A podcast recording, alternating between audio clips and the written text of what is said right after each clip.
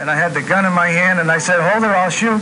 And the boy was running down the hill, and I put the gun in the air, and I shot three times in the air, and then the boy was out oh, 225, 250 feet, I guess, way out, and I shot one shot in his direction, and he was on top of the hill. That's the voice of Officer Alvin Johnson, a white police officer with the San Francisco Police Department. It's Tuesday, September 27th, 1966, and he's standing in the hallway of a police station telling reporters about how he shot an unarmed 16 year old black boy named Matthew Johnson in the back. He was on top of a hill, and he didn't come back or up from the other side of the hill, and I figured, well, I guess he's hiding down there. And I quickly ran down there and expected to find the boy kind of scared down there. And I ran down there and I saw the boy lying flat in his face and blood out of his mouth. And I saw some woman, I yelled her to get an ambulance and call the police and get some help. And the woman came over and I said, Do you know anything about helping this boy? Because the boy was gasping for air. And she said, I'm a nurse. And I said, Well, do whatever you can for him. And there wasn't very much you could do. It was all, I don't feel so good. The Bayview Hunters Point uprising took place in September 1966, but I'd never heard of it until I wrote about it for San Francisco Magazine. It's way too big a story to condense for one episode of this podcast, but the parallels between what's happening now and what happened then are so strong I couldn't leave it alone. What I found then, it's a pretty familiar story today. An unarmed black person didn't pose a threat to anybody, dies at the hands of a white police officer. Within hours, enraged members of the community uh, took to the streets and started an uprising. The city responded by blockading the neighborhood, calling in the National Guard, and declaring a days long curfew. And then, after things settled down, the cop who killed Matthew Johnson was back on the job and reinstated with back pay in a few weeks. His family sued the city for a little over a million dollars, but the coroner ruled the shooting as, quote, an excusable homicide and said that accident and misfortune were responsible for Matthew Johnson's death. His family's attorney, Johnnie Cochran, O.J. Simpson's defense lawyer, was not surprised by the verdict, and the San Francisco Chronicle ran an editorial saying it was, quote, delighted with the verdict and that the decision was the only proper verdict, their words. Four years later, Matthew Johnson's family settles for about $10,000, which is less than 1% of what they initially sought. The four police officers who killed, who murdered George Floyd, have been charged with murder and aiding and abetting. We'll see what happens next. In 1966, San Francisco was one of several cities that saw widespread unrest after violent clashes between black residents and the police. So, as a result, people had kind of a template to work from. But when you put those moving images in a split screen with images from the last few weeks, or Los Angeles 1992, or Oakland 2009, or Ferguson 2014, or Baltimore 2015, Milwaukee, Charlotte the year after in 2016, the, the behavior it plays out in like an, an eerie parallel. Um, a man I interviewed for my article about the Bayview Hunters Point uprising, he said that he and his friends they didn't know what to do. They knew they wanted to uh, express their anger. They knew they wanted to act out and strike back in some sense, but they didn't know how to model that behavior. Um, and so they literally copied what they'd seen on television from other uprisings in other places like Watts and places like that. Just like black people in Minneapolis today, or Atlanta, or New York, or any place else in the world, people in Bayview Hunters Point in 1966 knew they were being policed differently than white people who lived in the rest of San Francisco. The week before last, I was walking home from my local boarded up drugstore, and I ran into, I guess he's really my only black neighbor. He's in his late 60s. I asked if he remembered the 1966 uprising. Um, and he said he remembered the National Guard troops coming in because the troops, uh, they bivouacked at Kezar Stadium, which is not too far from where we both live. And then, unprompted, unsolicited, he launched into a tirade about what's happening now. We were then under a citywide curfew. And he said he was totally comfortable with the idea of people looting stores downtown today because, quote, that's the only time they pay attention.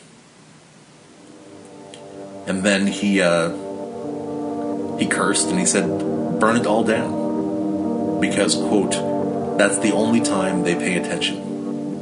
Unquote. I was surprised by how angry he was. I just asked the question, and, and I think I think because there aren't many black people to talk to about things like this in San Francisco, uh, he felt really comfortable opening up. So when he said, "Burn it all down," it it got my attention. Every uprising is preceded by an inciting incident. In 1966, it was the shooting of Matthew Johnson by a police officer.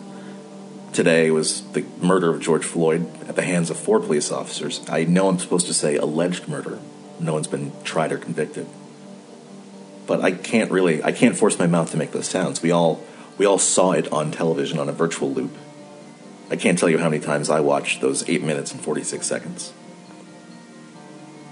This is hard to talk about. I don't I don't know you.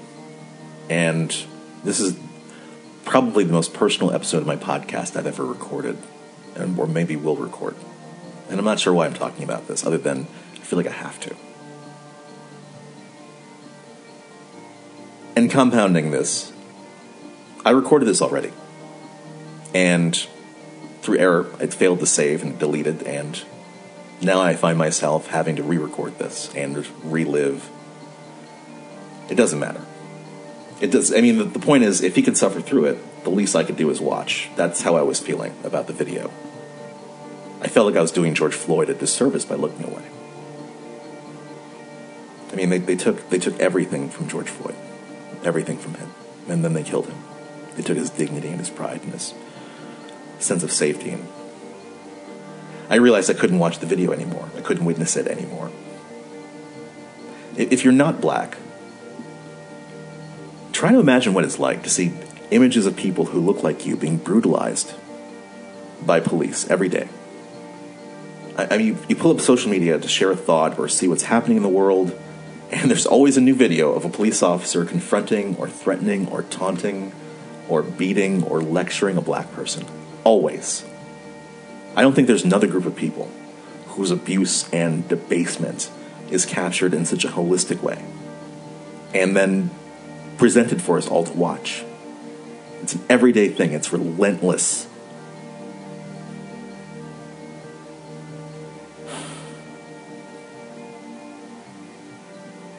Every day, someone facing down a police officer and swallowing their fear and then there's rapid escalation that usually ends with violence.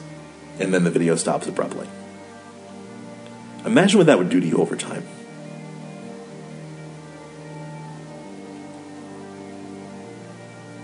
So, that video is why the street in front of the White House has been renamed Black Lives Matter. And it's why statues of slave traders and colonizers are being taken down around the world. When I researched the Bayview Hunters Point uprising, I couldn't find any eyewitness accounts of the shooting from people who lived in the projects where it happened. And it happened in the middle of an afternoon where people were, you know, there, home from school, parents with their kids. And this guy's firing gunshots in the air, he says, as a warning shot. The point is, as far as I know, I was the first reporter to interview an eyewitness to Matthew Johnson's shooting.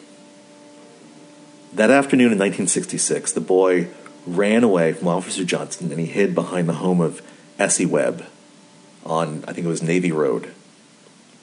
And Essie's future son in law, Oscar James, was hanging up the family's laundry that afternoon. He was standing several feet away when Officer Alvin Johnson shot Matthew Johnson in the back. And in the clip you heard at the top of the episode, the policeman says he fired three warning shots and then one shot in the boy's direction. I think that's a quote. Oscar James told me that the officer balanced his gun on his left wrist and sighted down the barrel before shooting Matthew Johnson in the back.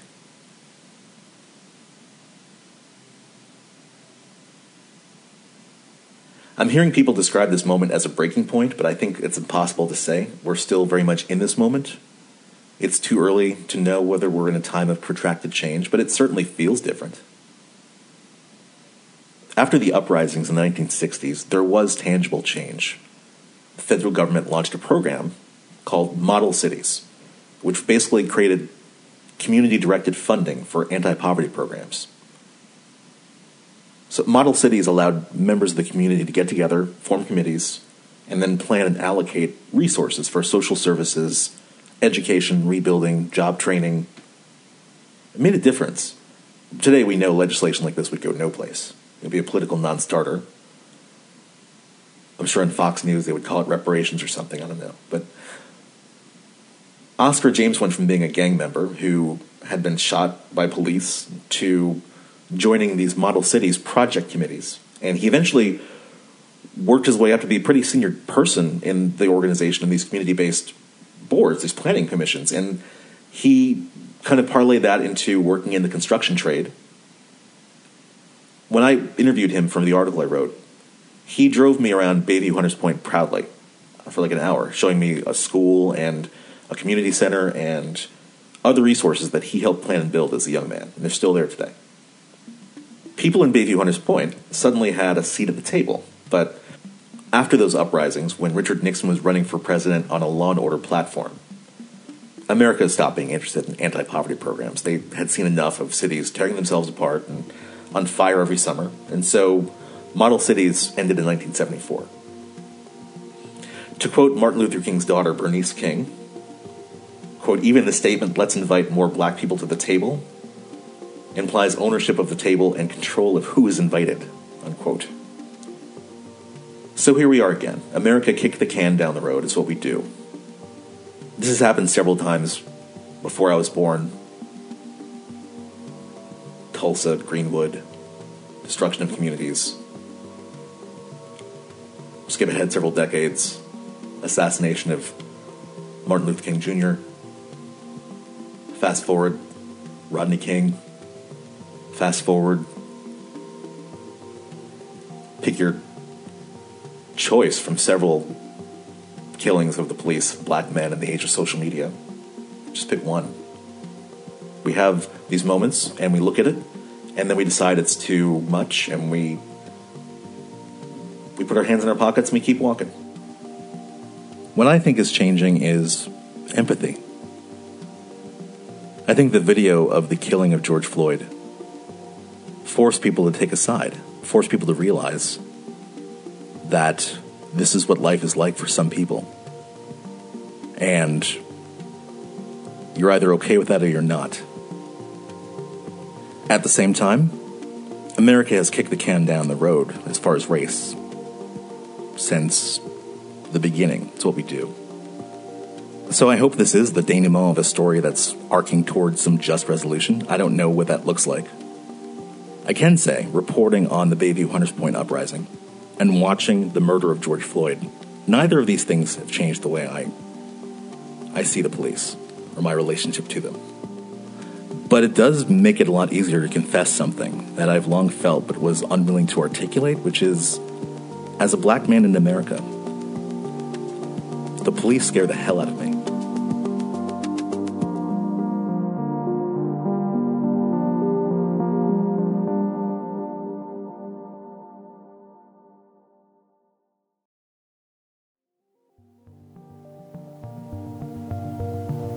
Audio of Officer Johnson was recorded by KRON TV News and was obtained from the Bay Area Television Archive at San Francisco State University. This episode was produced by Katherine Springer. Music was written and performed by Michael Tritter, and the artwork was created by Cynthia Vega. Thanks very much for listening.